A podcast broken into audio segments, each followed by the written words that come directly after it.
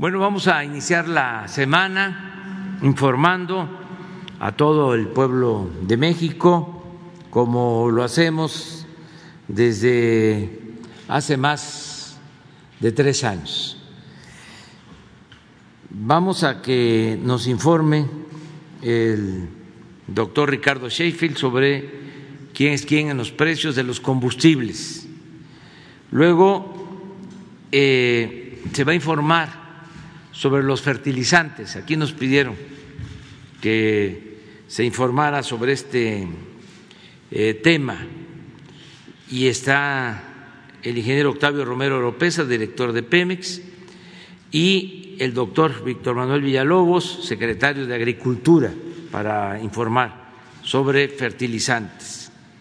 Em, también vamos a informar sobre eh, actos de violencia recientes y para eso nos va a presentar un reporte eh, Ricardo Mejía, subsecretario de Seguridad Pública y Protección Ciudadana.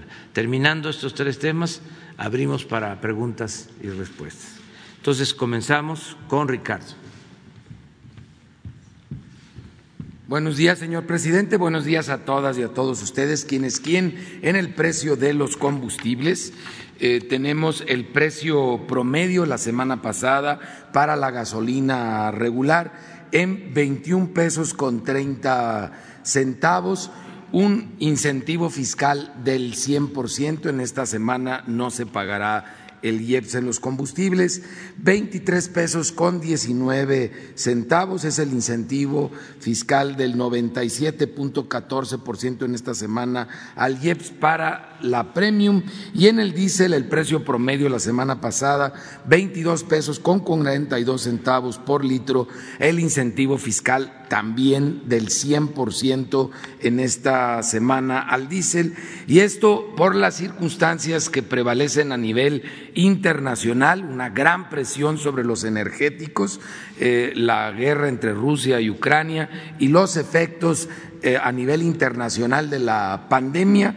Están presionando mucho el precio de los energéticos, 103.71 dólares es el precio que tuvo eh, con corte el 3 de marzo la mezcla mexicana de, de, petróleo y esta presión continúa, pero también bajo esta misma presión estamos siguiendo las instrucciones, todo el gobierno federal que ha dado el presidente de la República, de que mantengamos los precios que estaban en el mercado en noviembre del 2018, aplicándole, aplicándole.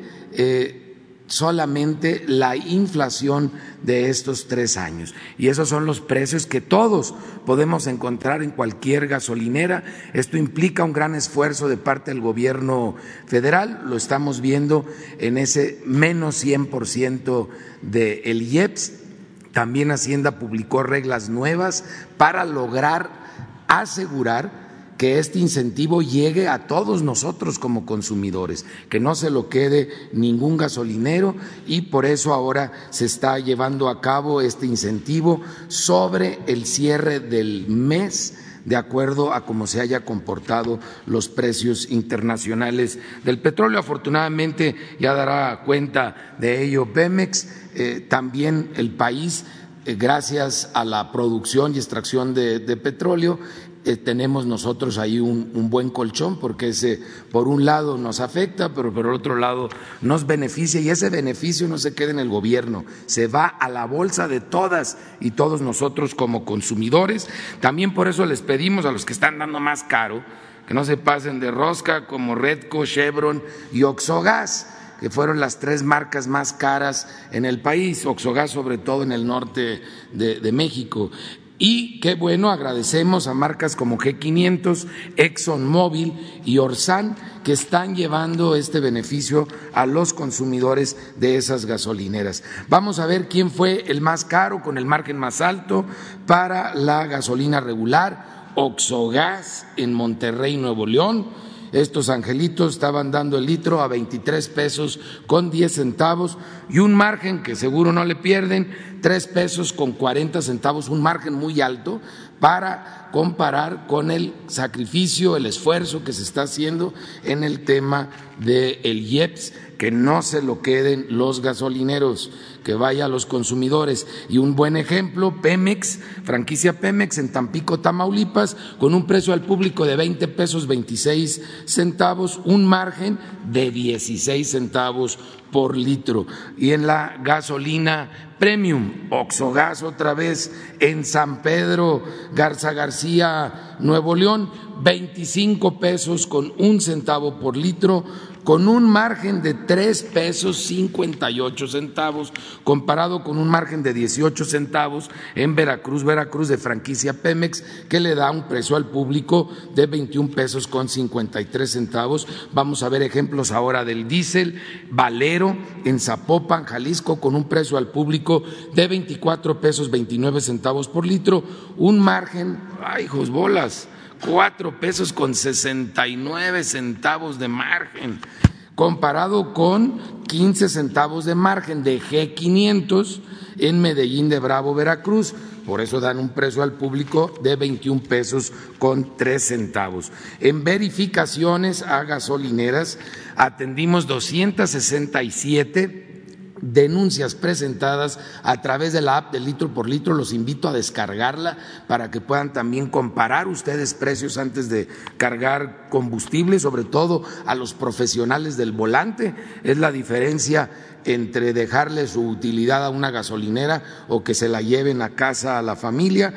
Eh, las visitas realizadas fueron 253, cuatro gasolineras no se dejaron verificar, lamentablemente tres de ellas paisanos de un servidor, eh, Servicios Río Salinas, en Silao, Guanajuato, no se dejó verificar, tampoco la gas de Jaral, en Jaral del Progreso, Guanajuato y Servicios San José en Uriangato, Guanajuato. No sé qué les picó a mis paisanos, pero esto segurito, segurito no están dando litros completos, es lo que siempre descubrimos. Y Víctor Manuel Corona Ochoa, don Víctor, no se pase de rosca en Jiquilpan, Michoacán, no nos dejó verificar, ya todos hicieron acreedores a una multa de 800 mil pesos que eh, nos lleva más o menos unos cuatro meses llevarlo a, ejecución, por eso de repente piensan que no les pasó nada, pero finalmente en un periodo de tres a cuatro meses terminan pagando esa multa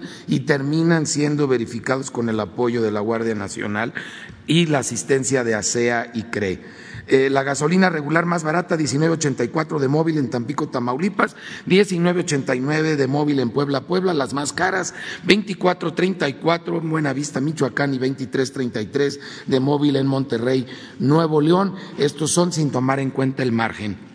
Para la Premium, la más barata, 21.49 de Pemex en Altamira, Tamaulipas y 21.49 de Servisa Fácil en Centro Tabasco. Este tipo de referentes lo podemos ver en nuestro propio municipio con la app del litro por litro.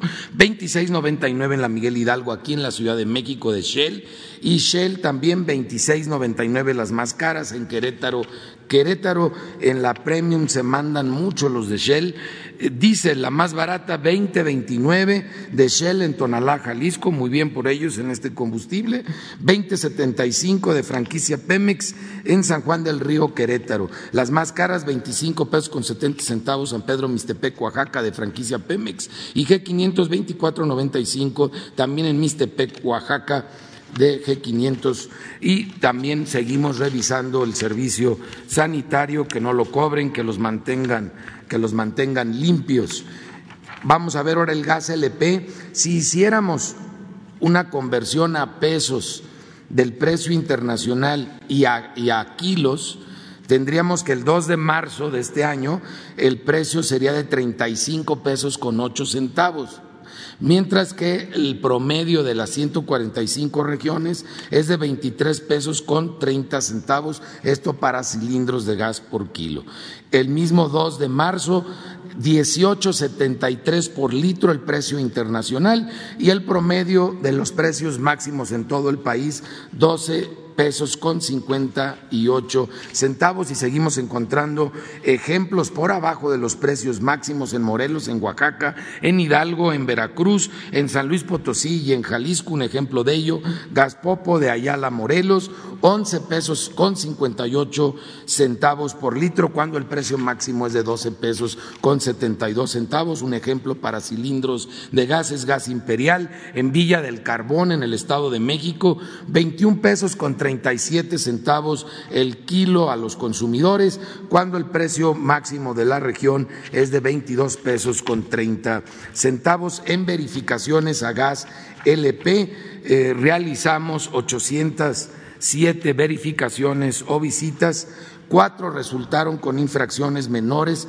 tres por vehículos inmovilizados y, uno por básculas inmovilizadas, un buen promedio de cilindros en mal estado, el menos el 1%, eh, fue bastante bueno esta semana, y tres vehículos que inmovilizamos. Tenemos mucho ese problema en la zona eh, conurbada entre la Ciudad de México y, el Estado de México, en el Valle de México, eh, se ostentaban como que eran de, una gasera estos tres vehículos cuando las placas de los vehículos no estaban registradas ante la CRE para la distribución de, gas LP, además de que no facturaban en consecuencia, pues lo más probable es que se trate no solo de un robo de gas, sino también de una venta clandestina ilegal de este producto, haciéndose pasar por las marcas. Les pedimos a las marcas que denuncien, porque este es un tema ya de carácter penal. Ojalá nos apoyen con ese aspecto. Y vamos a ver estos 21 productos en todo el país de la canasta básica. Esta semana se pasó de rosca soriana nos fueron a ver a Profeco la, semana pasada para platicarnos que hicieron un cambio de políticas de preciación, otra forma de poner sus precios, pero pues más bien nos fueron a avisar que se iban a pasar de rosca con los consumidores que quieran ir ahí. Eh, Soriana salió arriba de las tablas en todo en todo el país. Vamos a ver los precios más altos en la zona centro. ¿Quién es el más carero? Coyoacán, Soriana, en Coyoacán, mil dieciséis pesos con treinta centavos, pero también se pasaron de rosca en la Venustiano Carranza, en la Miguel Hidalgo, en Santiago de Querétaro, Querétaro. Son los precios más altos esta semana de, de Soriana, rompió récord para mal pero bueno, hay muchas opciones donde comprar. Central de Abastos en Iztapalapa sigue siendo una opción muy económica, 805 pesos con 84 centavos. Chedraui en Cuernavaca, Morelos, 908 pesos con 10 centavos. Walmart en Querétaro, Querétaro, 925 pesos con 60 centavos. Cuidemos nuestros bolsillos. Para eso es esta información, para empoderarnos y tomar buenas decisiones de compra. En la zona norte, Soriana, Tangamanga en San Luis Potosí, San Luis Potosí, la opción más cara en esta zona, mil dieciocho pesos con setenta y cinco centavos, comparados con ley que en Durango, Durango tiene este mismo paquete, el mismísimo paquete, 922 pesos con 85 centavos, pero también hay opciones más económicas ahí mismo en San Luis Potosí. Y nos vamos a la zona eh, norte también, eh, Hermosillo, Sonora mil siete pesos con sesenta y cinco centavos, Soriana Hiper en Hermosillo, Sonora, comparado con la central de abastos de Monterrey, eh, Nuevo León, que está en 842 pesos con 42 centavos, o también tenemos Bodega Horrera en Apodaca, Nuevo León, por ejemplo, 879 pesos con 80 centavos. En todas las ciudades hay opciones donde este paquete sale más económico. Estos son solo ejemplos y lamentablemente en todos los ejemplos el más caro, otra vez, Soriana, Oaxaca. El paquete, mil diez pesos con cuarenta centavos. Soriana Hiper en Acapulco, Guerrero, mil un pesos con 60 centavos, cuando tenemos opciones como la central de abastos de Villahermosa, Tabasco, a 830 pesos con 60 centavos, o Chedraui en mismo centro Tabasco, 854 pesos con 50 centavos, en Orizaba, Veracruz, Walmart en 925 pesos con 5 centavos. Vamos a cuidar nuestro gasto utilizando la información con la que nos empodera Profeco y la solidaridad de proveedores que sí ven por los consumidores. Muchas gracias.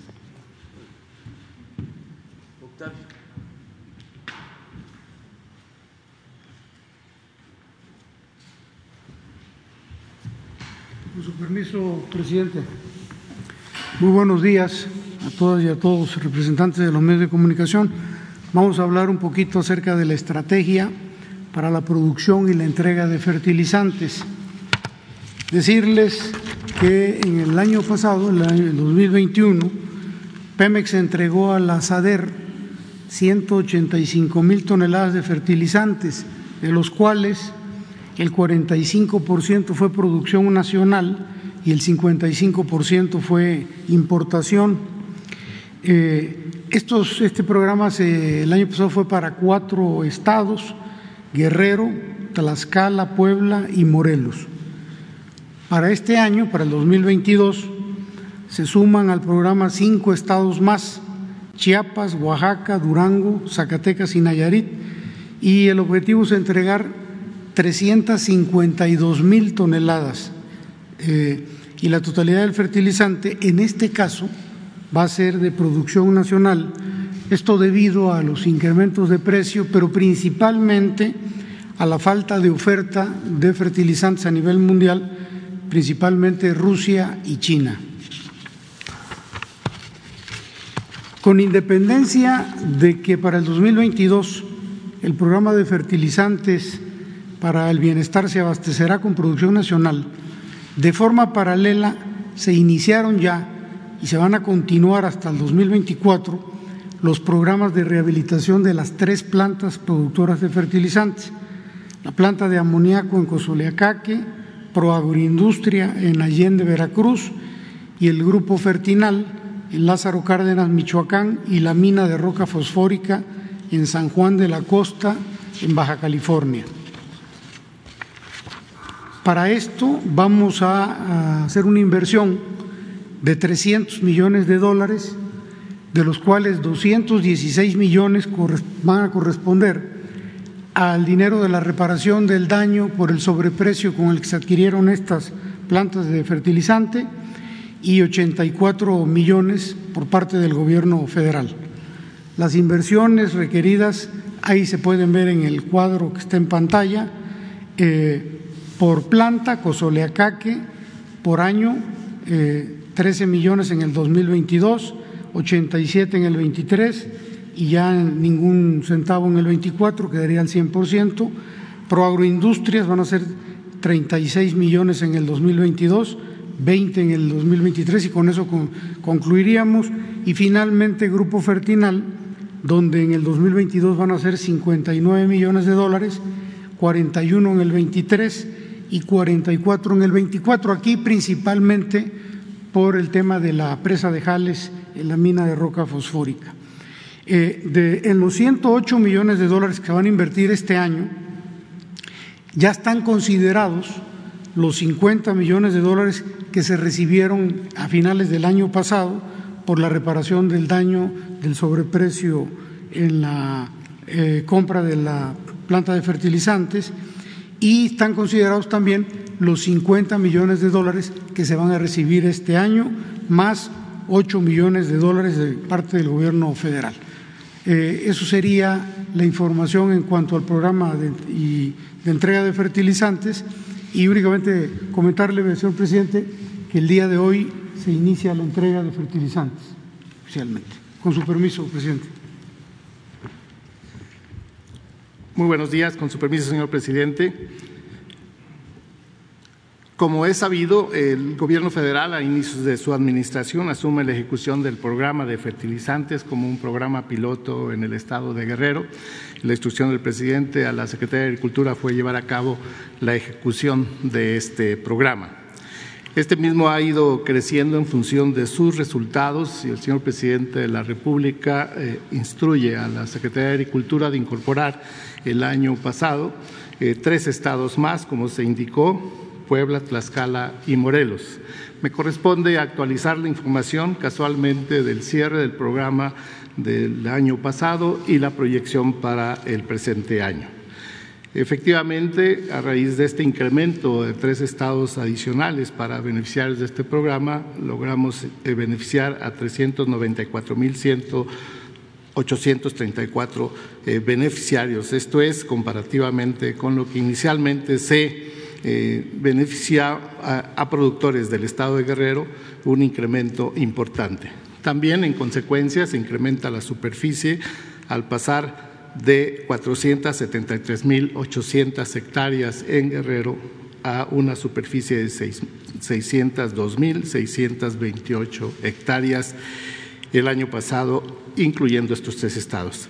Igualmente, como bien se señaló, el fertilizante en términos del volumen total de distribución fue del orden de 185 mil toneladas. Este año, nuevamente, el señor presidente ha instruido incrementar cinco estados más, como ya se señaló, Chiapas, Oaxaca, Durango, Nayarit y Zacatecas y pasaremos en términos de número de beneficiarios de 394.835 del año pasado a más de 700.000. También la superficie se verá incrementada a 1.200.000 hectáreas para estos nueve estados y el total de fertilizante que habrá a distribuirse será de 352.000 toneladas, como bien lo indicó el director de Pemex. Siguiente, por favor. El programa de fertilizantes desde su inicio y de su objetivo principal ha sido el de apoyar a pequeños agricultores, principalmente agricultores de autoconsumo y para granos básicos. De ahí que estos nueve estados, en el caso particular de los estados del sur sureste, Guerrero seguirá apoyándose para maíz, arroz y frijol. En Chiapas y Oaxaca se eh, apoyarán el cultivo del maíz. En los estados del norte, Zacatecas, Durango y Nayarit, se apoyará para el cultivo del frijol y finalmente los estados del centro, Puebla, maíz y hortalizas, como se hizo el año pasado, en Morelos, maíz y arroz y Tlaxcala, maíz y hortalizas. Eh, en la logística y la forma de la distribución, obviamente parte de Pemex a través de la manufactura y la producción de urea y de DAP. Este se transfiere a los, a los centros de distribución de Segalmex y a través de la Secretaría de Agricultura y Segalmex se distribuye conforme al padrón y el tiempo de entrega. Este eh, finalmente llega a los beneficiarios en sus cantidades y sobre todo oportunamente. Para llevar a cabo todo este programa se cuenta con el apoyo, obviamente, de Pemex, de la Guardia Nacional, de Segalmex, de los gobiernos de los estados y los gobiernos municipales. Esto, muchas gracias. Gracias.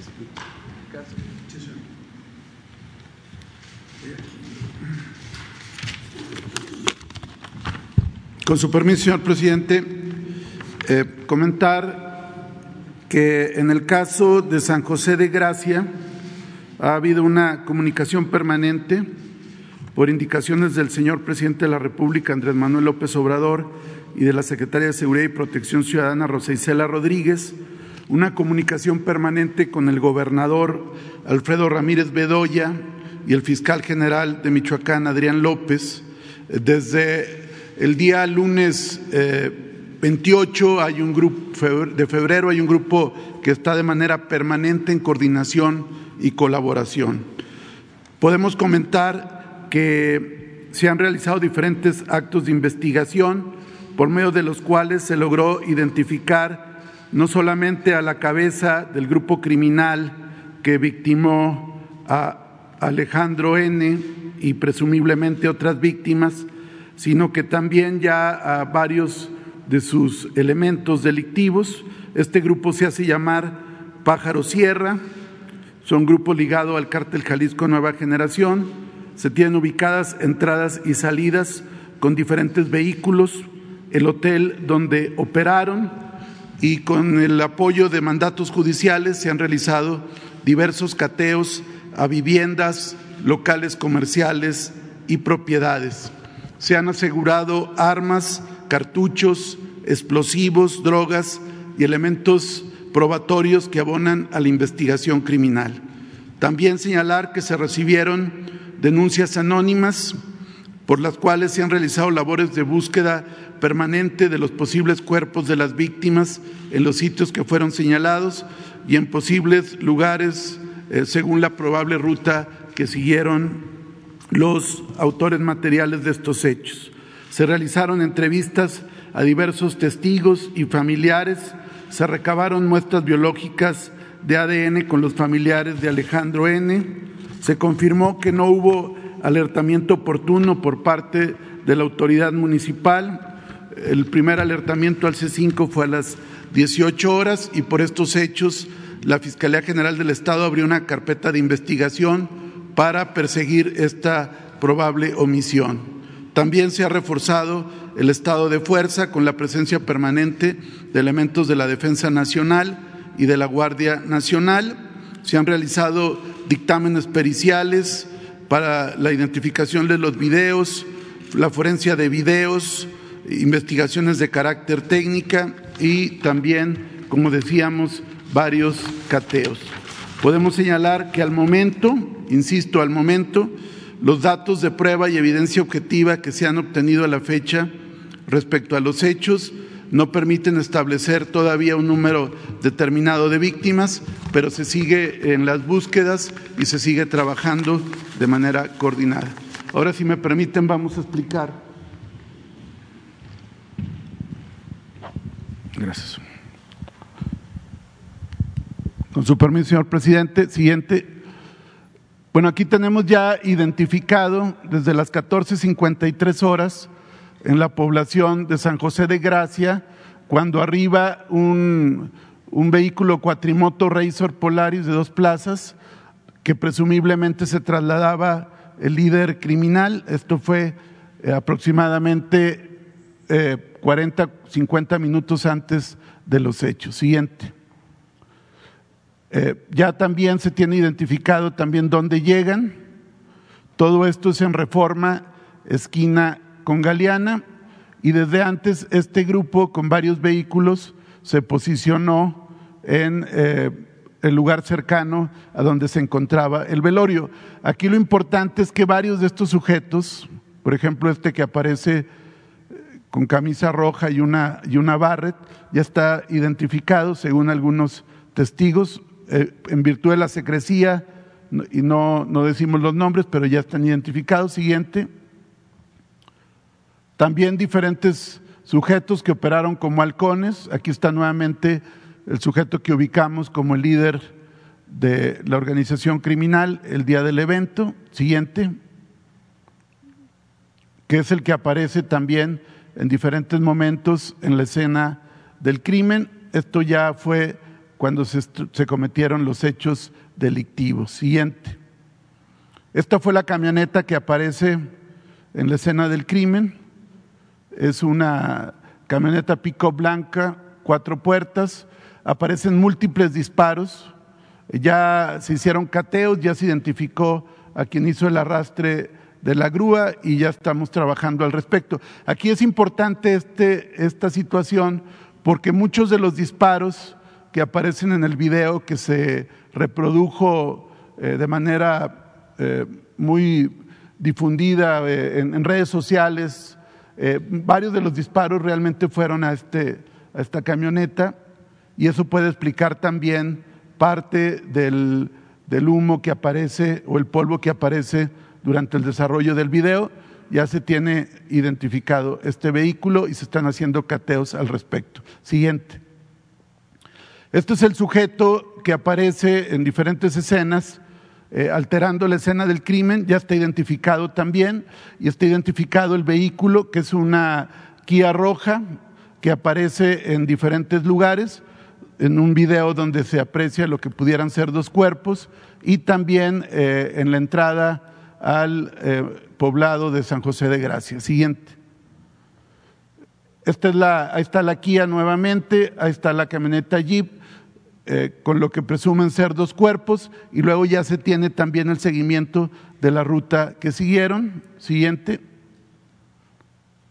esta es la, la entrada aquí a San José de Gracia, de, Gracia en la carretera Jiquilpan. Se tienen ubicados varios vehículos en diferentes horas, sobre todo posteriores al evento. Varios de estos eh, vehículos intervinieron en la escena del crimen o trasladaron a los sicarios. Siguiente. Aquí están ya todos los vehículos que se están eh, rastreando y se están haciendo diferentes cateos. Siguiente. Aquí, por ejemplo, eh, uno de los vehículos, pues se ve eh, un, un, sicario, un presunto sicario, en una Ford Lobo negra y también se ve otros vehículos también que se estuvieron movilizando con elementos de este grupo criminal durante los hechos. Siguiente. Estos son otros vehículos. Nuevamente aparece la Kia Roja, que se ve en diferentes escenas. Siguiente y se han hecho eh, cateos en talleres, en el lavado, en diferentes inmuebles, propiedad de Abelene, donde se han encontrado armas, material probatorio y también eh, explosivos. Siguiente. Esto, por ejemplo, son explosivos que fueron asegurados en un rancho que fue producto de un alertamiento. Aquí es importante porque además de seguir la indicación del presidente de ir por cero impunidad y esclarecer plenamente estos hechos, todo el acompañamiento, todos los cateos, todo el despliegue está sirviendo también para asegurar explosivos y armamento que presumiblemente serían utilizados para diferentes eventos de carácter criminal. Siguiente. Bueno, también el presidente nos, pidió que informáramos sobre este hecho de Querétaro, del partido entre Gallos Blancos y Atlas. Eh, comentar que desde eh, la tarde estuvimos en comunicación con el gobernador Curi, eh, poniéndonos a, disposición con ánimo de colaborar. Es un tema que lo tiene el gobierno de Querétaro, es un tema que corresponde fundamentalmente a las policías preventivas y a las policías de seguridad que resguardan el estadio. No obstante ello, cuando se pidió el auxilio de la Guardia Nacional para acompañar al equipo Atlas en su recorrido, se le acompañó, se ha reiterado la colaboración por si la Fiscalía del Estado de Querétaro quisiera nuestra colaboración en un tema que hasta ahora tiene el gobierno de Querétaro. Siguiente. Estos son los hechos que fueron difundidos profusamente eh, en el segundo tiempo pasa estos hechos con imágenes que fueron difundidas también a través de las redes sociales y es importante señalar que en un primer momento, siguiente, se estuvo manejando en diferentes redes sociales la noticia de 17 muertos, la cual eh, con toda la evidencia, los informes médicos, protección civil y, y los aficionados que están en los hospitales, pues no corresponde a la realidad. No hay ningún, ninguna persona eh, muerta, afortunadamente. Hay tres, según el informe del gobernador, tres heridos graves, eh, diez de carácter eh, delicados pero estables y otros tantos más, en un total de 25 personas que fueron hospitalizados. Nosotros reiteramos la colaboración y el ánimo para apoyar, en su caso, eh, que nos lo solicita el gobierno de Querétaro. Siguiente. En el caso de Pedro César Carrizales, conocido como Mijis, comentar que nos comunicamos con la, con la viuda, con la familia, y ya autorizaron, como lo dijo el presidente el pasado viernes, que pudiéramos comentar. Sin embargo, nos pidieron no reproducir eh, imágenes sensibles que pudieran eh, afectar también su, su duelo y su, sensibilidad. Siguiente. Eh, pero sí podemos informar que hemos estado en contacto con la Fiscalía de Tamaulipas, Nuevo León, San Luis Potosí y Coahuila. Eh, como ustedes saben, la desaparición de, del compañero Mijis se, da a través de un alertamiento a su esposa el día 2 de febrero y eh, una aproximadamente dos horas después sufre eh, según los peritajes, un, accidente en el trayecto entre Colombia y Nuevo Laredo, Tamaulipas. Eh, este accidente es trágico, es, genera consecuencias fatales. Hay posteriormente un, también un incendio del propio vehículo en el que él se trasladaba y todo esto eh, fue reportado en, diferentes peritajes, tanto viales, de mecánica de hechos y también de ADN. No obstante ello, como el presidente lo dijo, el viernes nosotros vamos a estar muy pendientes con las autoridades locales para contribuir a la investigación sobre todo para que no quede ninguna duda, sobre todo por eh, algunas llamadas previas que mensajes que le hizo Pedro Carrizales El Mijis a su señora esposa. También estamos muy en coordinación, en permanente comunicación, lo subrayo, con la familia eh, de, de Mijis y también con su gente más cercana para poder apoyar en todas las eh, cuestiones de investigación. La carpeta de investigación sigue abierta y seguimos pendientes del tema. Siguiente. Informar que en el caso de Margarito Martínez, que fue eh, siguiente, que fue privado de la vida el pasado 17 de enero, informar que se ejecutaron tres órdenes de aprehensión, siguiente, contra los autores intelectuales y materiales de estos hechos. Ya son órdenes de aprehensión que establecen la autoría intelectual y material de Cristian Adán N., alias el 16, alias el Jaguar, de José N., alias el Huesos, y de Adrián N., alias el Uber.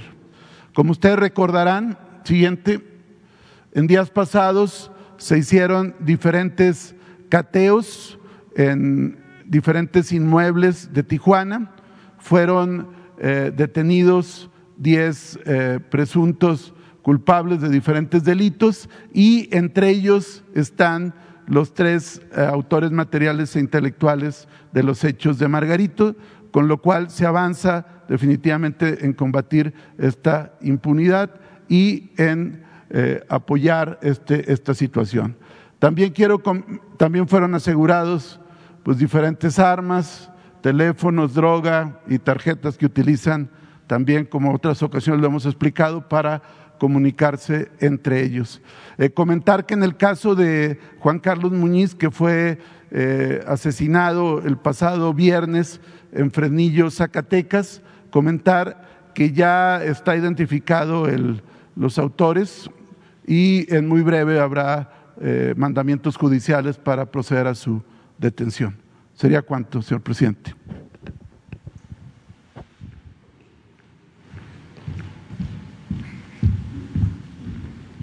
Muy bien.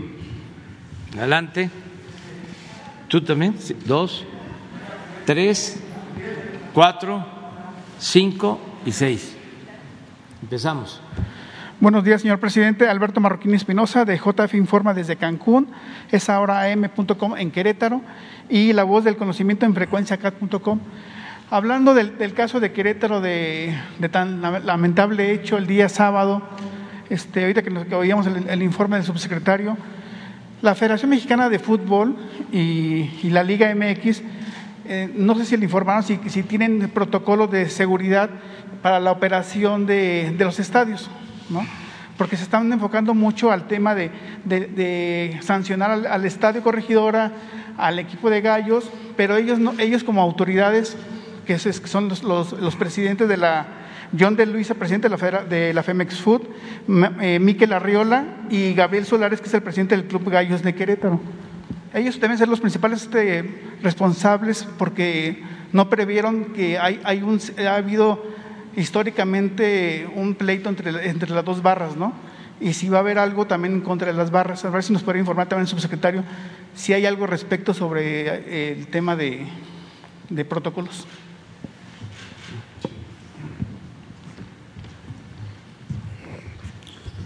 Sí, gracias. Eh, desde el día de los hechos, eh, por instrucciones de la secretaria Rosa hemos estado eh, señalando la necesidad de revisar a detalle los protocolos que corresponden eh, tanto a los directivos de los equipos de fútbol como a las autoridades y sobre todo a la Federación Mexicana de Fútbol. Es importante para que pues evite este tipo de, incidentes. señalar que es el primer evento de estas características en, en, ese estadio. Eh, abonar también a que Querétaro es un estado con bajos índices eh, delictivos, es un evento que, insisto, eh, corresponde a la autoridad estatal y hemos ofrecido nuestra colaboración, pero también ya nos instruyeron a revisar también con la, con la federación estos protocolos para prevenir la posibilidad de que se cometan estos hechos y desde luego otra situación importante es eh, ver también el tema del, alcohol que, y que se vende también los estadios para tener también pues la, aminorar riesgos y mitigar cualquier conducta que pueda ser lesiva. Gracias. Muchas gracias. Yo quiero eh, abundar en este tema. Debemos de tener en cuenta, en consideración, ante estos hechos lamentables, que se debe continuar moralizando al país y atendiendo los orígenes de la violencia, las causas de la violencia. Antes se pensaba que solo con medidas coercitivas se podía resolver el problema de la inseguridad y de la violencia en México. Eso incluso era relativo, porque el tema de la seguridad en algunos gobiernos estaba en manos de la delincuencia. Ya no voy a subrayar cómo se infiltraron hasta lo más alto del gobierno los delincuentes y cómo se alimentó y nutrió mutuamente la delincuencia organizada y la delincuencia de cuello blanco. Pero es muy importante que tengamos eso claro. La paz es fruto de la justicia. Hay que atender las causas.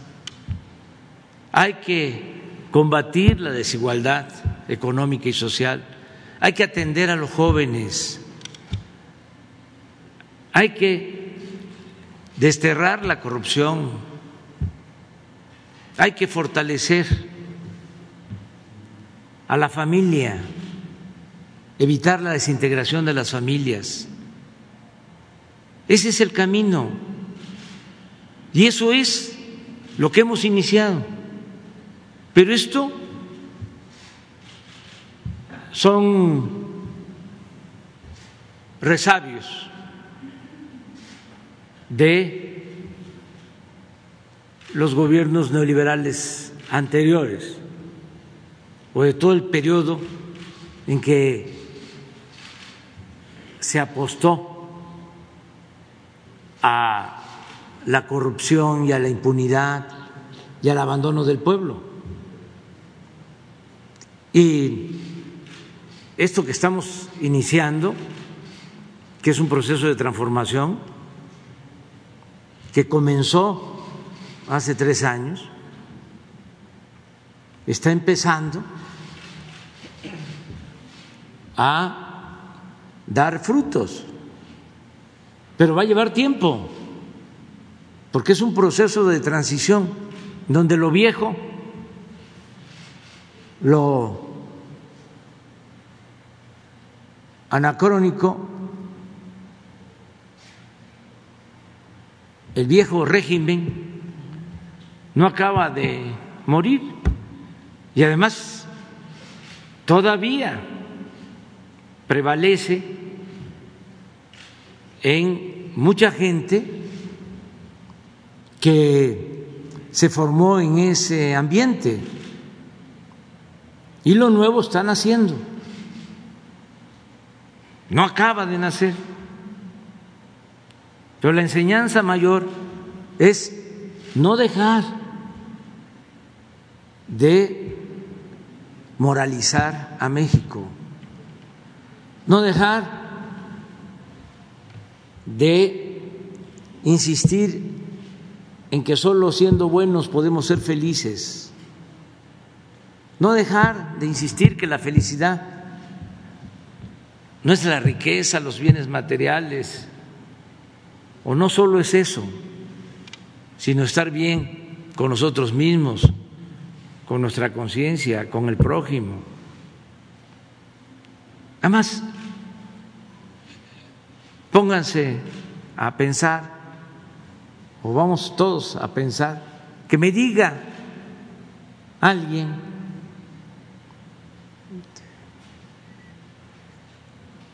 qué programa se aplicó en el periodo neoliberal en favor de los jóvenes. Ninguno. Lo más que hicieron fue señalarlos como ninis, tratarlos de manera discriminatoria, con burla, ni estudian ni trabajan.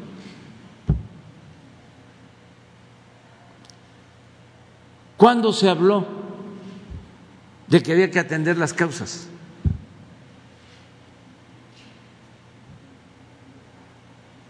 ¿Y qué se hizo en favor de los más necesitados, de los pobres? Nada. El gobierno estaba dedicado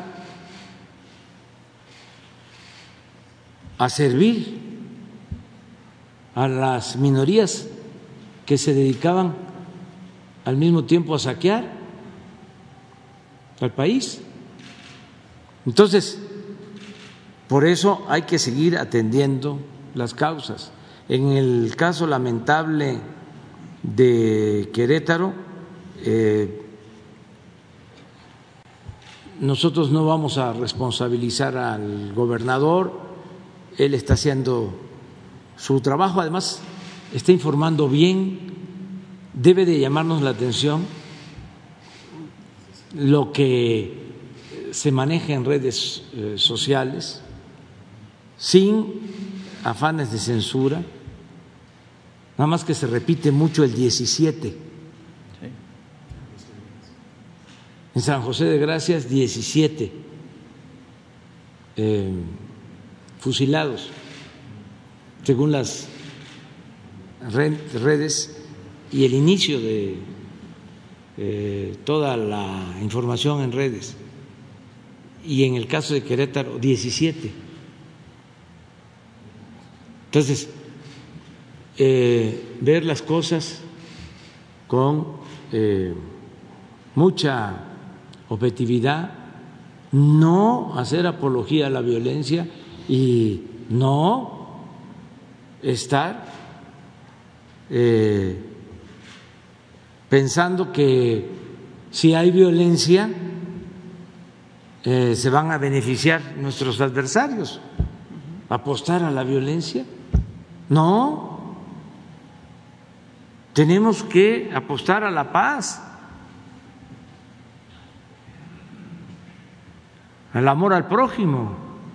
Por eso también eh, hago un llamado a quienes van a manifestarse mañana, las mujeres, para que no se caiga en provocaciones y no haya violencia, porque tenemos información de que se están preparando con marros, con sopletes, con bobas molotov ¿De qué se trata? Ya eso no es defender a las mujeres, ni siquiera es feminismo. Esa es una postura conservadora, reaccionaria, en contra nuestra, en contra de la política de transformación, que es una postura totalmente política. ¿Y saben de quién? De los que enarbolan supuestamente también la igualdad de género, la igualdad ante la ley, la igualdad ante Dios, pero se les olvida porque no les conviene la igualdad económica y social.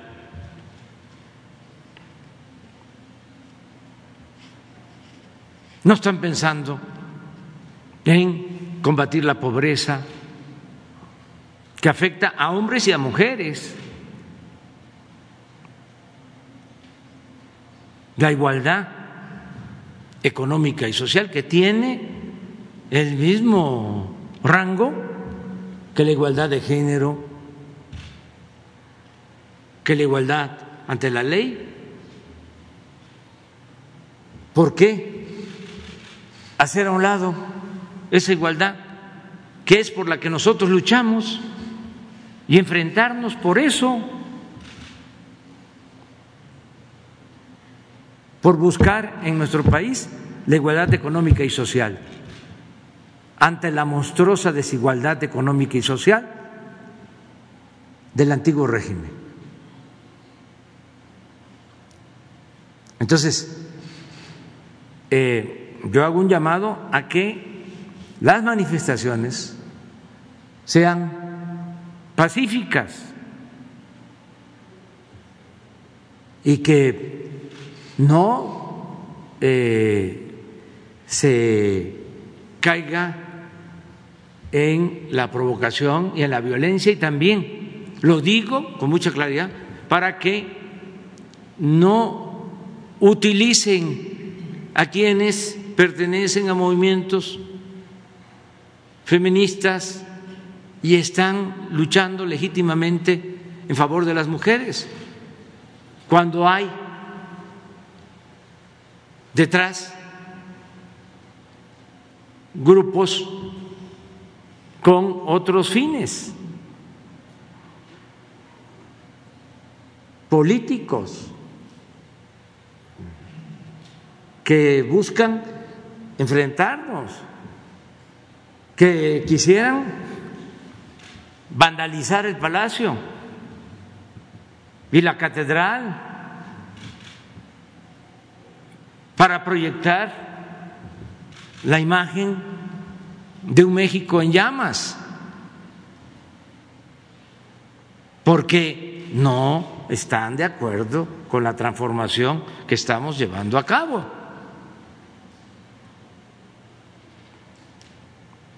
No solo nuestros adversarios utilizan al Financial Times, no a Krause o a Aguilar Camín o a Chumel. O al Reforma. También esto. Pseudo ambientalistas, ayer que estuve en la península de Yucatán, lo mismo. ¿Y por qué están ahora alimentando de que se destruye con el tren Maya? Porque estamos por resolver un asunto de una empresa que tiene unos bancos de material en Playa del Carmen y que se llevan el material para construir carreteras en Estados Unidos y les dieron permiso los que este, ahora eh, están en contra de lo que estamos haciendo en el sureste. Y se está intensificando el ataque, pero ayer lo explicaba, en el tren Maya, 1.500 kilómetros, está utilizando los derechos de vía que ya existían, zonas ya impactadas. Si acaso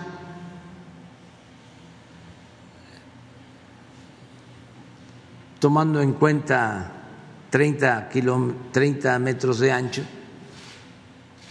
por 50 kilómetros o 100 kilómetros, estaríamos impactando 100 hectáreas y no de monte alto ni de selva, sino de acaguales en su mayoría. Nada más que hay que este, conocer qué es un acagual y qué es un monte alto. A cambio de eso, pues no solo lo que va a significar de beneficio esta obra que no se hacía desde hace mucho tiempo, es más, nunca se había invertido tanto en el sureste como ahora. El sureste lo tenían reservado para extraer petróleo, para sacarle la riqueza, pero no para devolverle lo que por justicia le corresponde a Chiapas, a Tabasco, a Campeche, a Yucatán, a Quintana Roo y a otros estados. Entonces va a traer muchos beneficios. Son 1.500 kilómetros de un tren moderno de pasajeros, de carga, en la región más importante desde el punto de vista cultural, arqueológico del mundo porque estamos llevando a cabo rescates de zonas arqueológicas. Esto también se lo incluye el programa. Bueno, además de eso, estamos reforestando 200 mil hectáreas con árboles frutales y maderables en toda la ruta. De las 100 hectáreas que se van a impactar, a 200 mil que estamos reforestando, más tres parques naturales de 18 mil hectáreas. Y en los 1.500 kilómetros de tren, en hilera, terminando la vía, ya está el programa para plantar árboles flor, Guayacán, Maculís, Flamboyán. Esto lo va a hacer el ejército. Eh, entonces, no se va a afectar en nada al medio ambiente. Al contrario, al contrario, esto es para proteger al medio ambiente. En los tres parques hay uno que es para la conservación del jaguar en Tulum, que va a ampliar el área natural protegida de Calakmul y se van a destinar 2.200 hectáreas eh, muy cerca de Uxmal, que se va a llamar el nuevo Uxmal, también con propósitos ecológicos y de eh, fomento a la naturaleza. Entonces, eh, quiero contextualizar todo esto para que no se vea que suceden las cosas sí por casualidad.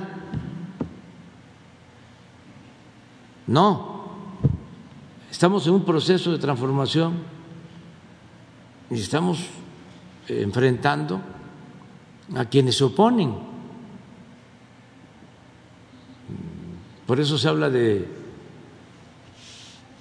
reaccionarios, porque cuando hay acciones en contra o para enfrentar el conservadurismo, pues hay una reacción. Y eso es lo que estamos viviendo. Y por eso se habla de reaccionarios. De ahí viene el término. Entonces vamos a seguirlos enfrentando constantemente eh, para que se viva en nuestro país en una sociedad mejor, que es lo que buscamos, para que estas cosas como las de eh, Querétaro no sucedan. Me da este, gusto que el eh, gobernador Curi, además de estar ahí pendiente, eh, haya reconocido que hubo fallas en el cuidado que se debe de tener cuando hay un juego de esta naturaleza. En todos los eh, juegos de fútbol, por ejemplo aquí en la ciudad, desde hace años, eh, hay movilización de la policía. Ya saben, cuando yo era jefe de gobierno, ya sabíamos que si era Pumas América, hasta les puedo decir las porras, nada más que hay unas muy groseras. Este de los Pumas al América y del América a los Pumas y demás, pero que eh, se hacía, eh, se cuidaba la entrada y la salida,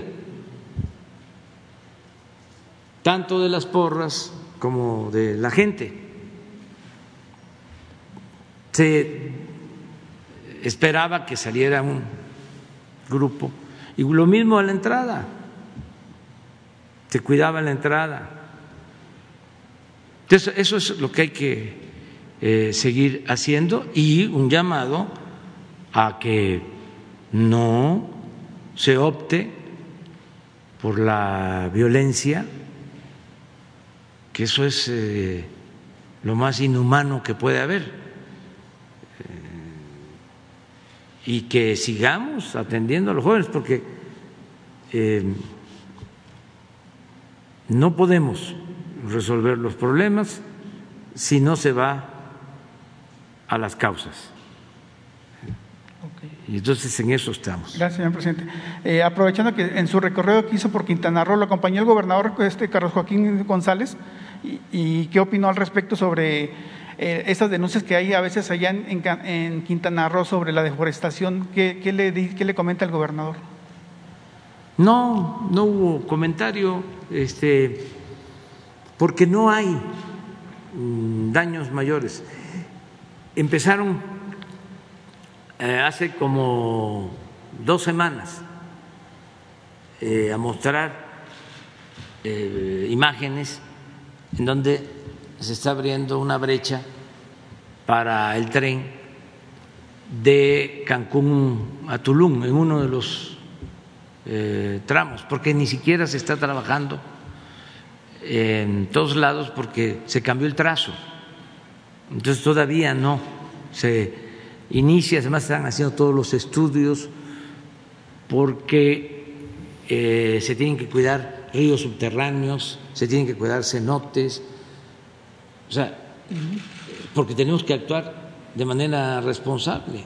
Yo ayer puse de que yo nací en un pueblo, me crié en el campo y aprendí a cuidar, a proteger, a convivir con la naturaleza. ¿Cómo no voy a saber que hay una gran diferencia entre levantarse en la mañana y escuchar este, los ruidos de los vehículos a levantarse por la mañana y escuchar el canto de los pájaros.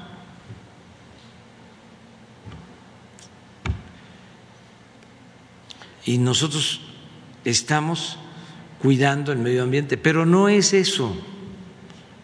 Eh, esto lo están utilizando porque hay, repito, una empresa que le dieron permiso para extraer material y les estamos proponiendo de que cambien de giro, que en vez de tener esos bancos de material, utilicen toda esa área para el desarrollo turístico y que les ayudamos para que tengan sus permisos de conformidad con la ley, incluso que puedan tener un puerto eh, muy cercano, que ya poseen en concesión, este, entregarle ese puerto, una concesión para estos barcos grandes, cruceros. Entonces puede ser un proyecto muy importante, porque lo otro es que sigan extrayendo grava. Imagínense de Playa del Carmen, que está a un kilómetro de la playa más bella del Caribe y del mundo, que ahí eh, se tenga un banco y se destruya para llevarse la grava a Estados Unidos y utilizarla para la construcción o rehabilitación de carreteras. No, ya no se puede. Estos permisos los dieron cuando Cedillo, a finales del gobierno de Cedillo. Entonces ya eso no es posible y eh, pues hay mucha gente también pues que eh, no quiere el tren Maya porque además tienen terrenos y quieren sacar raja y eso ya se terminó. Ya no van a ser este como antes jugosos negocios al amparo del poder público. Nosotros tenemos que cuidar el presupuesto. Entonces la obra va muy bien, la vamos a terminar en tiempo, pero pues hay esas resistencias. Y eh, solo preguntarle si ya solicitó a la empresa ICA reducir el costo de la, de la carretera de cuota eh, Cancún-Mérida, si ya platicó con ellos. Ayer les pregunté, porque sobrevolamos el tramo. Ah, okay. este, se están comprometiendo a que ya van a abrir, en definitiva, los eh, cuatro carriles. O sea, ya están por terminar. Okay. Les dije eso. Perfecto. Y que no están aumentando eh, cuotas y no se les va a permitir aumento de, de cuotas. Pero sí eh, hablé con Guadalupe Phillips, o sea, le di tu recado. Ah, gracias. Este, Muy bien. eh, de las co- cosas que tratamos pues, sobre la carretera y que se avance y luego también cuidado porque hubo un accidente de un ADO ahí en el tramo de Cancún a Mérida entonces que eh, se tenga más cuidado con señalamientos y todo lo preventivo Gracias. Y ya nada más por último, una petición ciudadana. Eh, en la colonia de los Trigales, en el municipio de Pedro Escobedo, Querétaro, eh, solicitan el apoyo del, secretario Meyer porque el- lo, que, lo que era el Instituto Nacional de Suelo Sustentable, desde 2009 le pidieron, eh, quieren regularizar su, su- colonia. Y, digo, y, pongo un ejemplo como esta colonia porque hay varias en el estado de Querétaro que no se han re- regularizado por parte del INSUS, que depende del secretario Meyer. Ojalá que pueda apoyar a esta, colonia, Los Trigales, del municipio de Pedro Escobedo, porque la verdad sí se, ha, trazado mucho ese tema. Bueno, mejor con Leti y con Román Meyer. Muchas gracias. Muy bien. ¿Quién sigue?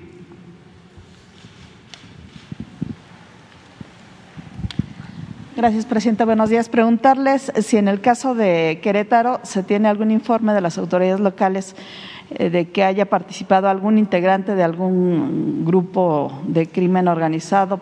Llamó la atención la hazaña que se utilizó en esta, en esta agresión contra los, jóvenes. Pues ellos están haciendo la investigación. No sé si tú tengas eh, elementos. La Fiscalía del Estado. Vamos a esperar porque el gobernador hizo el compromiso también de que se iba a actuar conforme a la ley y de manera enérgica. Entonces vamos a esperar el resultado para que se castigue a los responsables de los hechos, estos muy lamentables pero corresponde a ellos eh, dar la, información. ¿Quiénes participaron? Si fue solo lo que se presenta como este, confrontación de fanáticos del fútbol o como sucede en otros deportes, las porras, o qué tipo de por razón, ahora sí que de parte de quién, eh, o si no hubo algo extraordinario, especial, pero todo eso lo tiene que investigar el gobierno del Estado. Y preguntarle de estos audios que se filtraron, estos presuntos audios del fiscal Gersmanero, donde él eh, aparentemente tiene acceso de manera indebida a un proyecto de resolución de la Corte sobre el caso de un familiar, de una familiar. Preguntarle eh, si los escuchó también en estos audios, él supuestamente pues dice contar con el apoyo de algunos otros ministros. No los escuché, pero sí tengo la información de lo básico. Y opino que eh, tiene que resolver la Corte sobre este caso. Yo entiendo la situación personal, moral, humana del fiscal, porque se trata de un asunto vinculado pues con su hermano. No entiendo. Entonces él quiere que se haga justicia. La otra parte está defendiendo su versión de los hechos.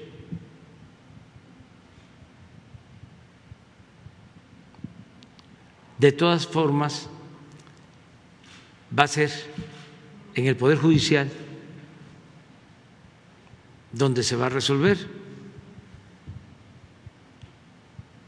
Y los audios hablan del Poder Judicial, pero todavía no se ha resuelto el caso. Pero el hecho de que él haya tenido acceso a este expediente cuando la, la otra parte no lo, ha, no lo ha podido ver. Eso no lo conozco, este, pero está en manos del Poder Judicial resolver. Si él habla mal de los ministros, pues este, es su su visión de las cosas. Yo también a veces, ¿no? No es que hable mal, pero no les tengo confianza a algunos ministros. Y desde luego que no le tengo confianza a jueces porque pues no han demostrado actuar con rectitud.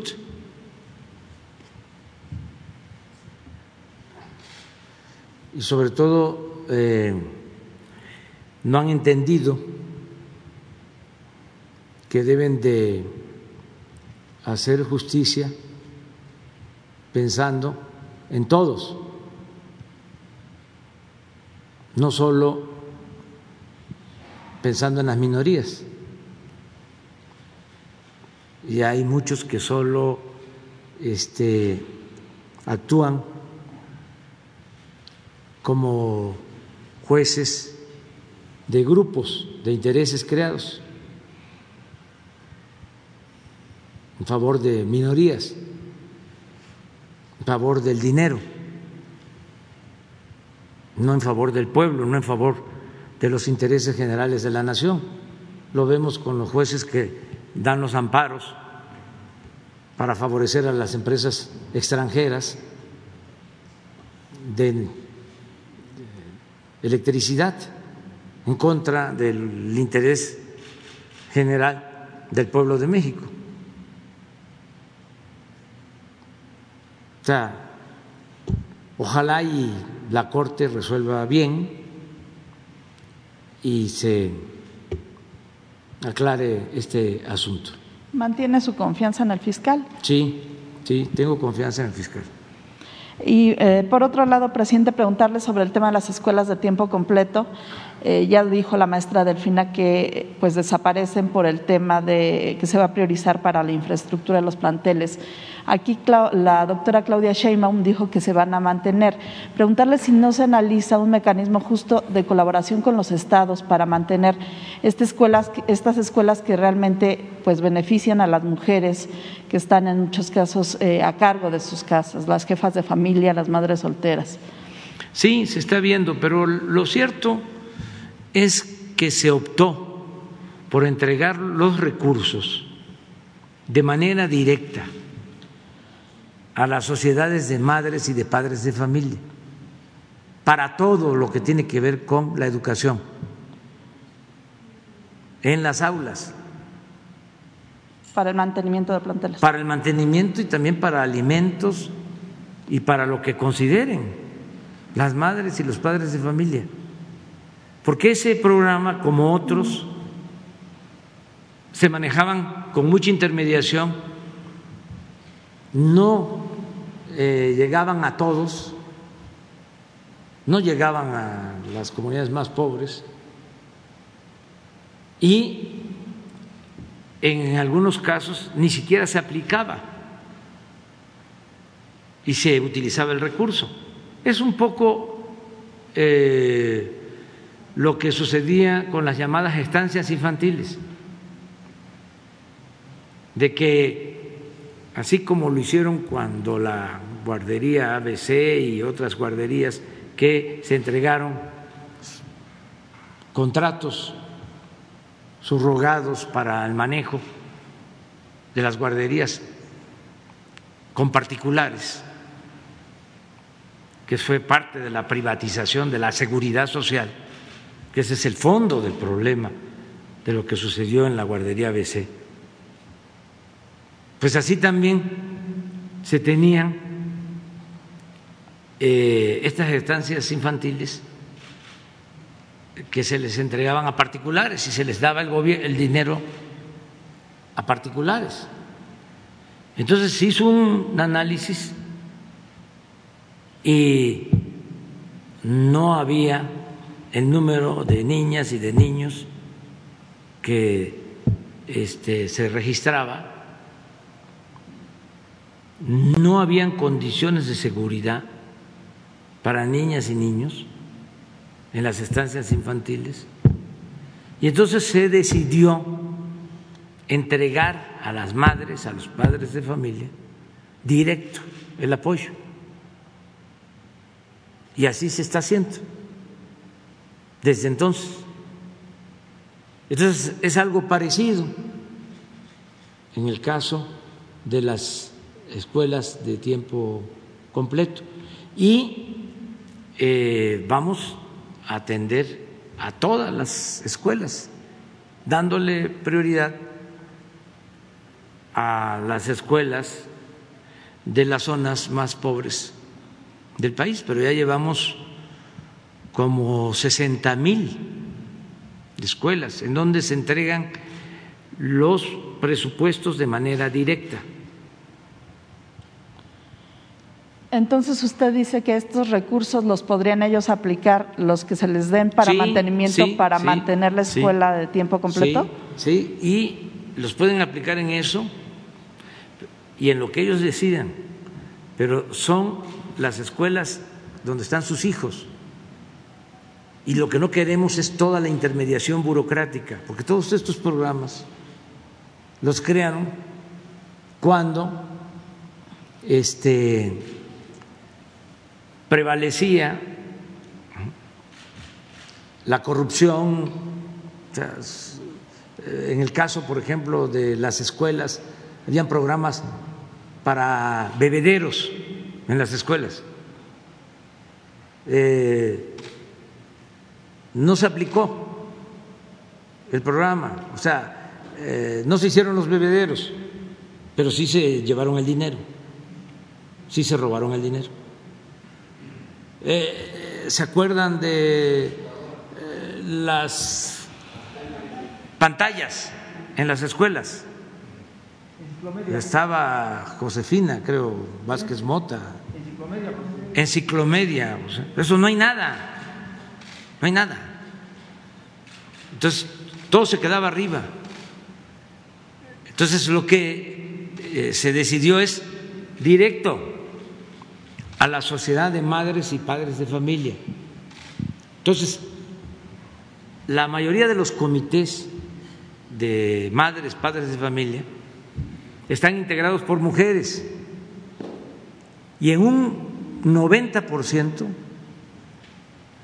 los tesoreros o tesoreras son mujeres. Y me ha tocado ver cómo utilizan el presupuesto y les rinde y lo manejan con honestidad porque es la escuela donde estudian sus hijos. Entonces eso fue lo que se decidió, no pasar el dinero por instancias del gobierno federal, estatal, porque no llega o no se cumple. En algunos casos tiene que ver con la cuestión sindical. Entonces, estamos corrigiendo todo eso. Si los gobiernos estatales, o sea, eh, deciden hacerlo de otra forma, pues están en libertad. A mí me llama la atención porque sale Martín Moreno, por ejemplo, como Claudio es González, a defender la escuela de tiempo completo. Ya cuando veo eso, ya este, ¿qué está pasando? ¿no? Ya me llama la atención. Pero es eso. Gracias. Y preguntarle de la agenda de fin de semana. ¿La? la agenda de este fin de semana que sigue. Em, voy a estar en Chiapas y Tabasco. Empezamos en Tapachula y terminamos en Dos Bocas, Paraíso, Tabasco. Comenzamos en Tapachula con una reunión de seguridad y protección ciudadana. Eh, tenemos otras actividades, todo eh, pues eh, de supervisión, porque no podemos por la veda hacer actos públicos. Pero si voy a ir a un vivero, voy al puerto Chiapas, vamos a Arriaga, que vamos a rehabilitar toda la vía desde el istmo hasta Tapachula hasta Hidalgo, hasta la frontera con Guatemala, como 450 kilómetros. Eh, estamos viendo, eh, él tiene otros compromisos y a lo mejor este no va a ser posible en esta ocasión, pero este vamos a hablar eh, con él, llevamos muy buena relación con el embajador Ken Salazar. Después de, esta gira por el Soconusco, vamos a, a ir a ver las hidroeléctricas del Grijalba, que se están modernizando. Vamos a supervisar carreteras, también la vía del ferrocarril de Coatzacoalcos a Palenque, que se va a rehabilitar. Y un ramal de Estación Chontalpa a Dos Bocas, también de ferrocarril, para sacar combustible. Y vamos a estar en la refinería, que ya está muy avanzada, mucho, muy avanzada. Este, Rocío ha hecho un trabajo ahí de primera. Se va a entregar, aunque yo no puedo este, decir nada, el 21 el aeropuerto Felipe Ángeles, una gran obra, una gran obra. Ojalá y lo reconozcan nuestros adversarios. En una de esas este, quienes este, nos cuestionaron tanto, ¿no? En un acto de honestidad, reconocen de que fue la mejor decisión. Como también estoy esperando que Loré de Mola, ¿no? ¿Y cómo se llama el gran periodista de investigación que hizo el reportaje? de que yo este, les di contratos, Pemex, bueno, pero tuve que haber dado yo la orden, ¿verdad? ¿Cómo se llama la empresa? ¿Eh? Baker. Baker. Este, les di bastante contrato ahí, ¿no? Te di la orden para que le dieras contrato porque quería yo que le rentaran una casa.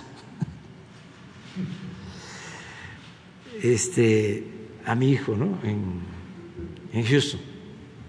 Entonces, estoy esperando todavía que este periodista tan eh, profesional, con tanta ética, este, ofrezca disculpa. Y estoy esperando también que Carmen Aristegui haga lo propio.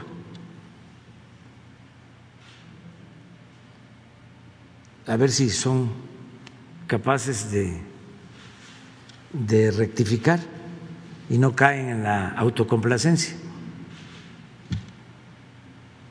Pero bueno, mande. No, no. Ustedes sí están invitados porque el viernes eh, es mañanera en Tapachula están invitados. Muy bien. Seguimos. ¿Quién sigue? A ver tú. Gracias, presidente. Buen día, Dalila Escobar de Tiempo.tv. Preguntarle, eso, insistir en el caso del fiscal Gertz Manero. Eh, sobre este tema de los audios, bueno, pues ni la fiscalía, él tampoco salieron a desmentir que existan. Si bien es cierto que una cosa es lo que se estaría eh, pues debatiendo o resolviendo en la Suprema Corte de Justicia de la Nación, otra cosa, bueno, pues es, eh, son, sería que de comprobarse que estos audios, por supuesto, sean de Gertz Manero, bueno, pues en, en todo caso estaríamos hablando de un fiscal que está pues moviendo piezas para su propio beneficio, ah, bueno, aprovechando por supuesto el cargo que tiene. Se estaría hablando en todo caso, pues además de abuso de poder, bueno, de tráfico de influencias. Preguntarle si usted considera que un eh, fiscal que hace este tipo de, situaciones es honesto, sobre todo porque uno de los cuestionamientos es que cómo se explica el hecho de que si bien este proceso eh, contra Alejandra Cuevas y su, y su madre, pues se llevó desde 2015, es hasta que él llega a la fiscalía cuando se encarcela a una de estas mujeres y bueno, pues la otra que tiene con una orden de aprehensión. Si consideraría usted que una persona así pues sería en efecto una persona honesta y se pudiera confiar en él. Bueno, ya expliqué que es un asunto personal. Eh, él presume de que su hermano fue asesinado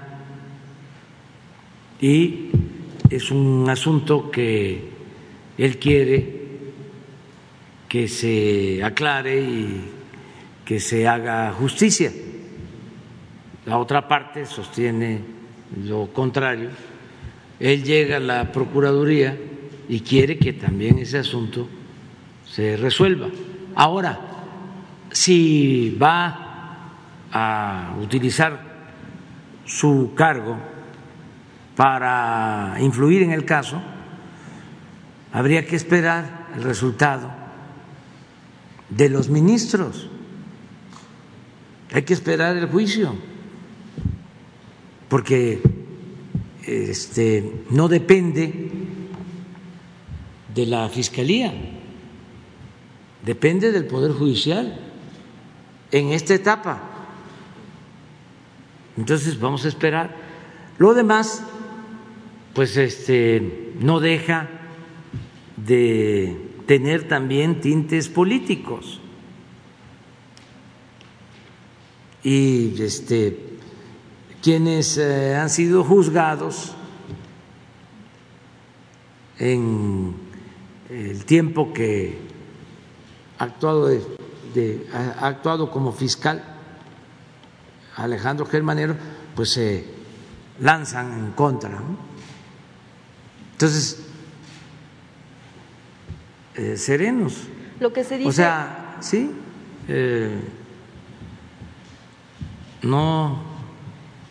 no te calientes granizo. Este, que el Poder Judicial resuelva.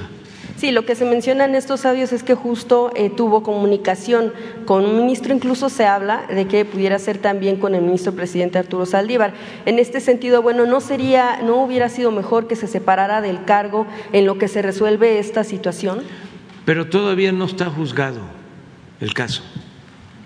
Hay que esperarnos. Y hay que este, eh, tener cuidado, porque hay muchos intereses enfrentados. El hecho de que se graben así las conversaciones, o sea, eso no lo hace este, cualquier ciudadano. Esos son despachos de abogados, este, grupos eh, de políticos corruptos. Eh, espías. Entonces, esperemos, tengo entendido que la Suprema Corte va a resolver sobre este caso la semana próxima. Entonces vamos a esperarnos.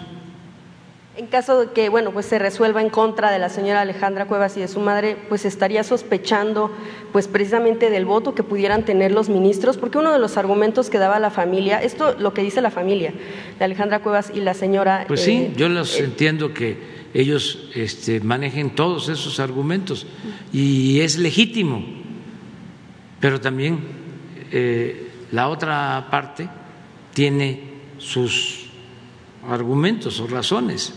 Sí, se abre una carpeta de investigación por el tema del de, espionaje que pudiera estar, eh, de que pudiera ser eh, sujeto el fiscal, pero entonces quién investigará los dichos en caso, el contenido en caso de que esto sea o no real en la fiscalía. El poder judicial. Uno de los problemas que tiene el presidente Arturo Saldívar actualmente con el bloque conservador es porque siendo ministro, a él le tocó la investigación sobre la guardería BC. Y él declara de que fue eh, amenazado el presidente de la Corte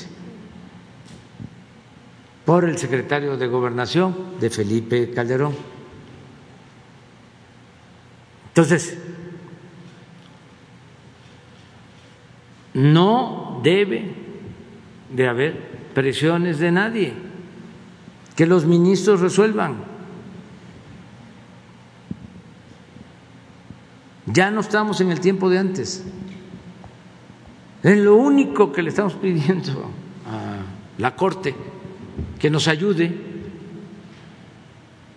porque lo consideramos un asunto de Estado y nos está apoyando el presidente de la Corte, es en el caso de Ayotzinapa, de saber dónde están los jóvenes desaparecidos, porque ese es un compromiso que hicimos, además porque ese es una mancha que eh, queremos eh, quitarle a la institución presidencial y al gobierno de la República. Entonces lo demás, en libertad, que resuelvan. Nosotros no intervenimos. El presidente ya no interviene en estos asuntos. No se persigue a nadie, no se fabrican delitos por órdenes del presidente, como era antes. Se garantiza la autonomía de la Fiscalía. Ya eh, la Procuraduría, como se le llamaba antes, no depende del presidente, ya es una instancia autónoma. Y, desde luego, el Poder Judicial.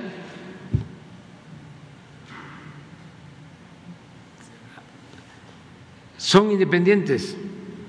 Yo eh, me he reunido con ministros, creo que en tres ocasiones, en tres años. Y, desde luego, he estado presente en los tres informes del presidente de la Corte. Eso es todo.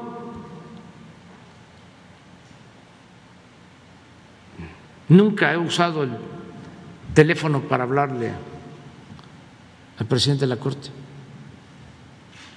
Son otros tiempos. Entonces, que eh, se le deje este asunto eh, al Poder Judicial y que ellos actúen con libertad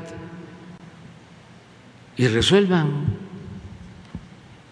Y lo demás, pues es apostar, para hablar claro, a tumbar al fiscal. Pues eso como que no nos conviene a los mexicanos. Algo que eh, están agradeciendo los empresarios, los inversionistas, que son muy pocos los que actúan con, con odio, es que hay gobernabilidad en el país, hay estabilidad política.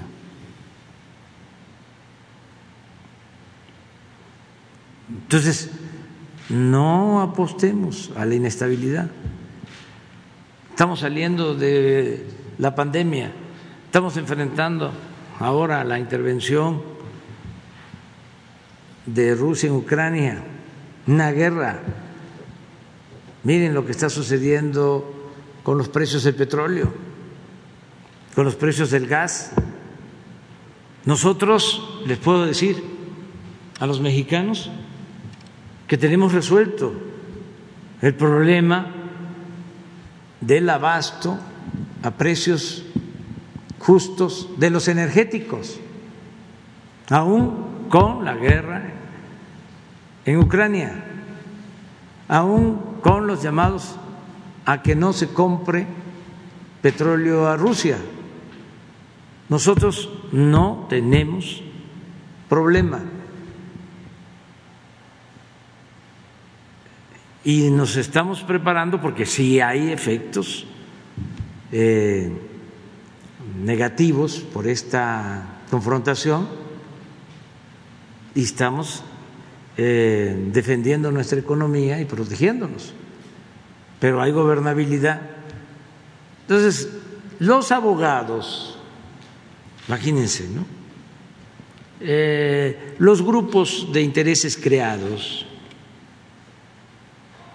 las minorías, porque esto no tiene que ver con la mayoría del pueblo, pues están viendo este cómo descarrilan al gobierno. Bueno, hasta en los casos eh, más extremos, cuando la pandemia querían que eh, hubieran más fallecidos. Hasta Krause lo llegó a poner en el Twitter, hablando de que nosotros estábamos escondiendo eh, a los fallecidos. O sea, es extremo. Es una temporada de sopilotes, pero además totalmente entendible, porque estamos en un proceso de transformación. Yo lo dije, la cuarta transformación va a ser pacífica, pero igual de profunda como lo fue la independencia, como lo fue la reforma, como lo fue la revolución. Va a ser pacífica y al mismo tiempo radical, porque vamos a arrancar de raíz al régimen corrupto de injusticias y de privilegios. Y eso es lo que estamos haciendo. Entonces, yo les diría que hasta nos ha ido bien,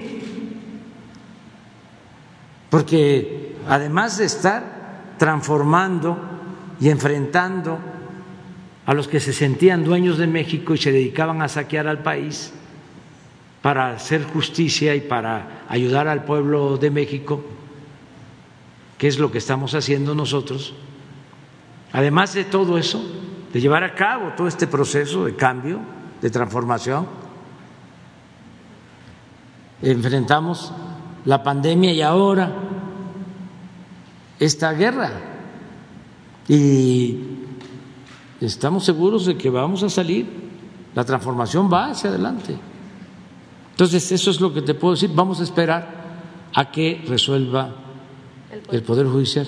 Sobre otro, eh, una de las manifestaciones que acaba de hacer presidente en torno al tema del movimiento feminista, bueno, pues insistentemente se ha pedido que cuando eh, bueno, se, se, pueda referir al tema del movimiento feminista, pues se separe un tanto lo que es el poder y la oposición, dado que bueno, pues no es eh, lo mismo el tema de la exigencia de las mujeres en las calles para pedir que terminen los feminicidios, porque incluso lo que se menciona es que si de violencia se habla, pues violencia son las expresiones con las que mujeres aparecen asesinadas pues todos los días en el país. Entonces es bueno parte de lo que colectivas también han mencionado en diferentes ocasiones que si se refiere y sobre todo en el tema de la marcha, un, momento tan importante para el movimiento del 8 de marzo, pues no se eh, conjugue con el tema de si hay oposición o no, para evitar precisamente también que siga habiendo este, este tipo de expresiones de agresión en contra de las propias mujeres. Sí, aquí hay dos cosas.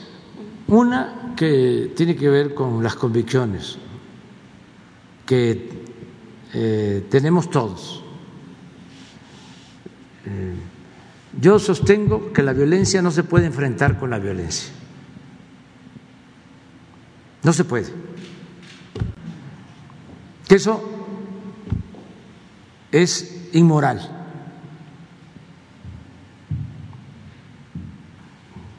Eso es inhumano. Entonces, no se puede defender una causa justa y utilizar la violencia. Y tirar bombas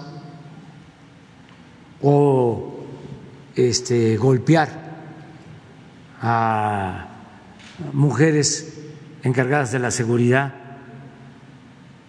No, yo no estoy de acuerdo con eso. Y yo vengo de la oposición. Luché años en contra de un régimen autoritario, corrupto, y enfrenté la violencia. Y no lo hice con violencia. Y triunfamos sin utilizar la violencia, eh, siguiendo las enseñanzas de Gandhi, de Mandela y de Luther King. La no violencia. Eso es lo primero, que ahí tenemos este, discrepancias. Lo segundo es que yo creo en la igualdad pero en su concepción amplia. Lo repito, igualdad de género, igualdad ante la ley, igualdad ante Dios y también igualdad económica y social. Entonces, nosotros estamos atendiendo lo que consideramos que es el principal problema del país, la corrupción que ha causado una monstruosa desigualdad económica y social, porque hay millones de mexicanos en la pobreza, mujeres y hombres, hombres y mujeres. Entonces, si nosotros estamos luchando por la igualdad, ¿por qué es contra nosotros. Porque sostengo que hay quienes utilizan estos movimientos, estas causas que son justas de defensa de las mujeres, con propósitos políticos para defender sus intereses.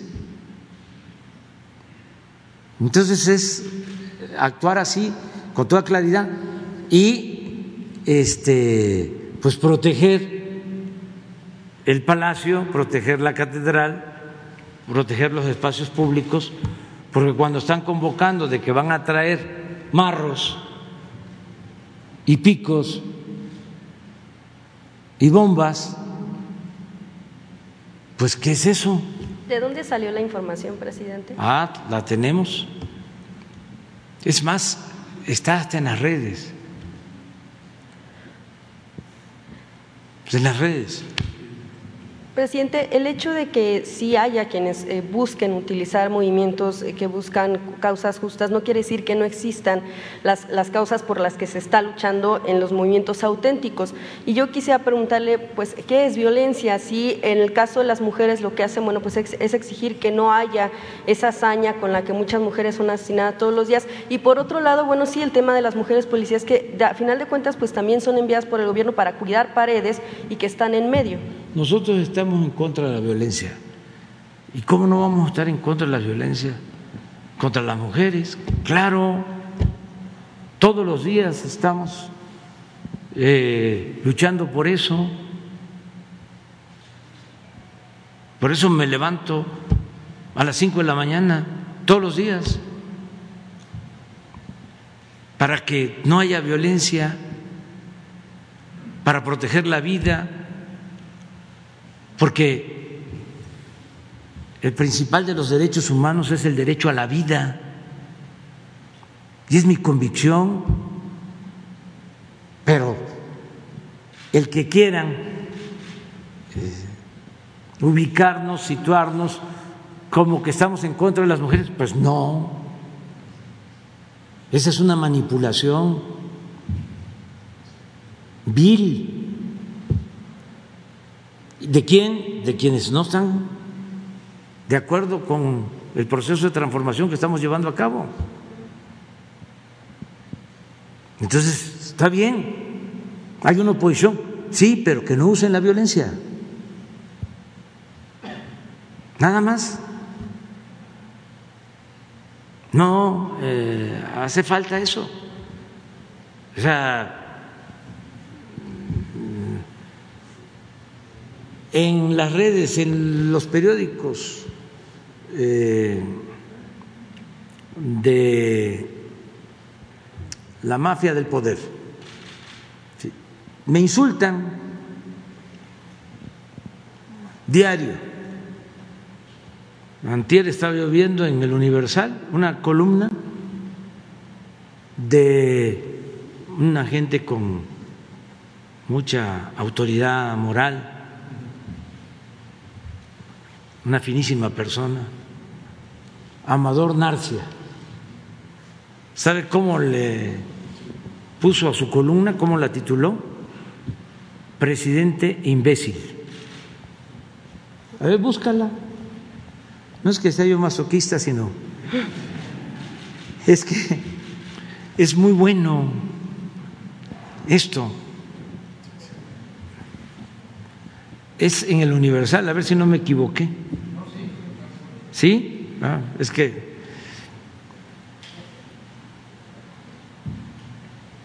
¿Cómo le puso? Ah, eh, el imbécil de, de Palacio.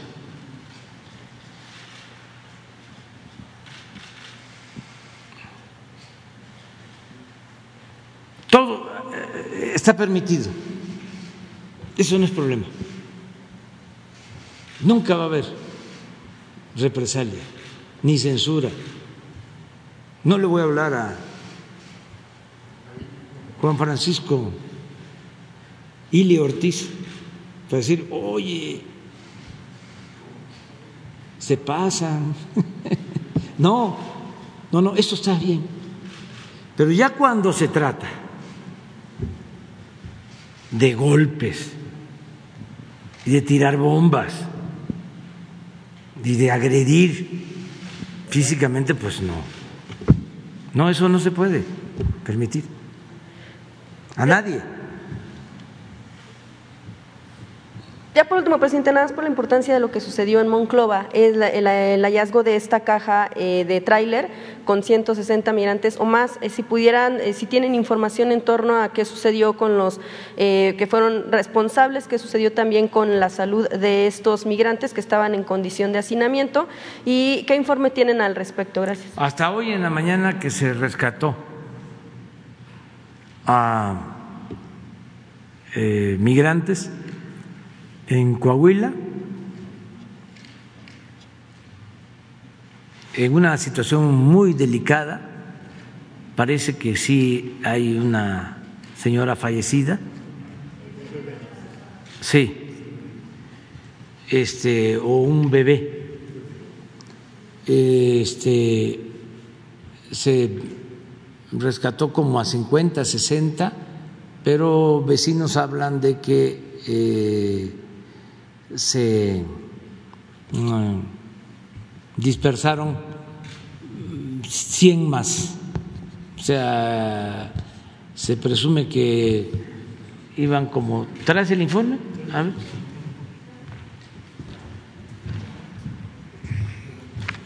Sí, gracias. Con su permiso, señor presidente, fue un, en el libramiento Carlos Salinas de Gortari en Monclova, una caja abandonada un tráiler, eh, una caja refrigerada que no funcionaba el, sistema de refrigeración y fueron rescatados en condiciones muy eh, agobiantes. Eh, se estima que al menos 160 personas y que habrían ido en ese tráiler alrededor de 200 a 250 personas. Se tiene conocimiento de una mujer embarazada que el producto eh, desafortunadamente perdió, perdió la vida y hasta donde tenemos conocimiento parece que ella también.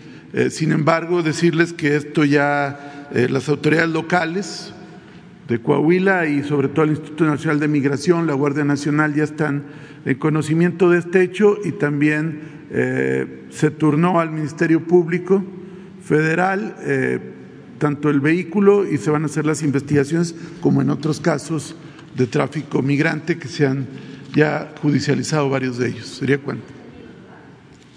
Dejaron abandonado el, el, tráiler. Eh, afortunadamente pudieron liberarse, si no las consecuencias hubieran sido eh, más graves.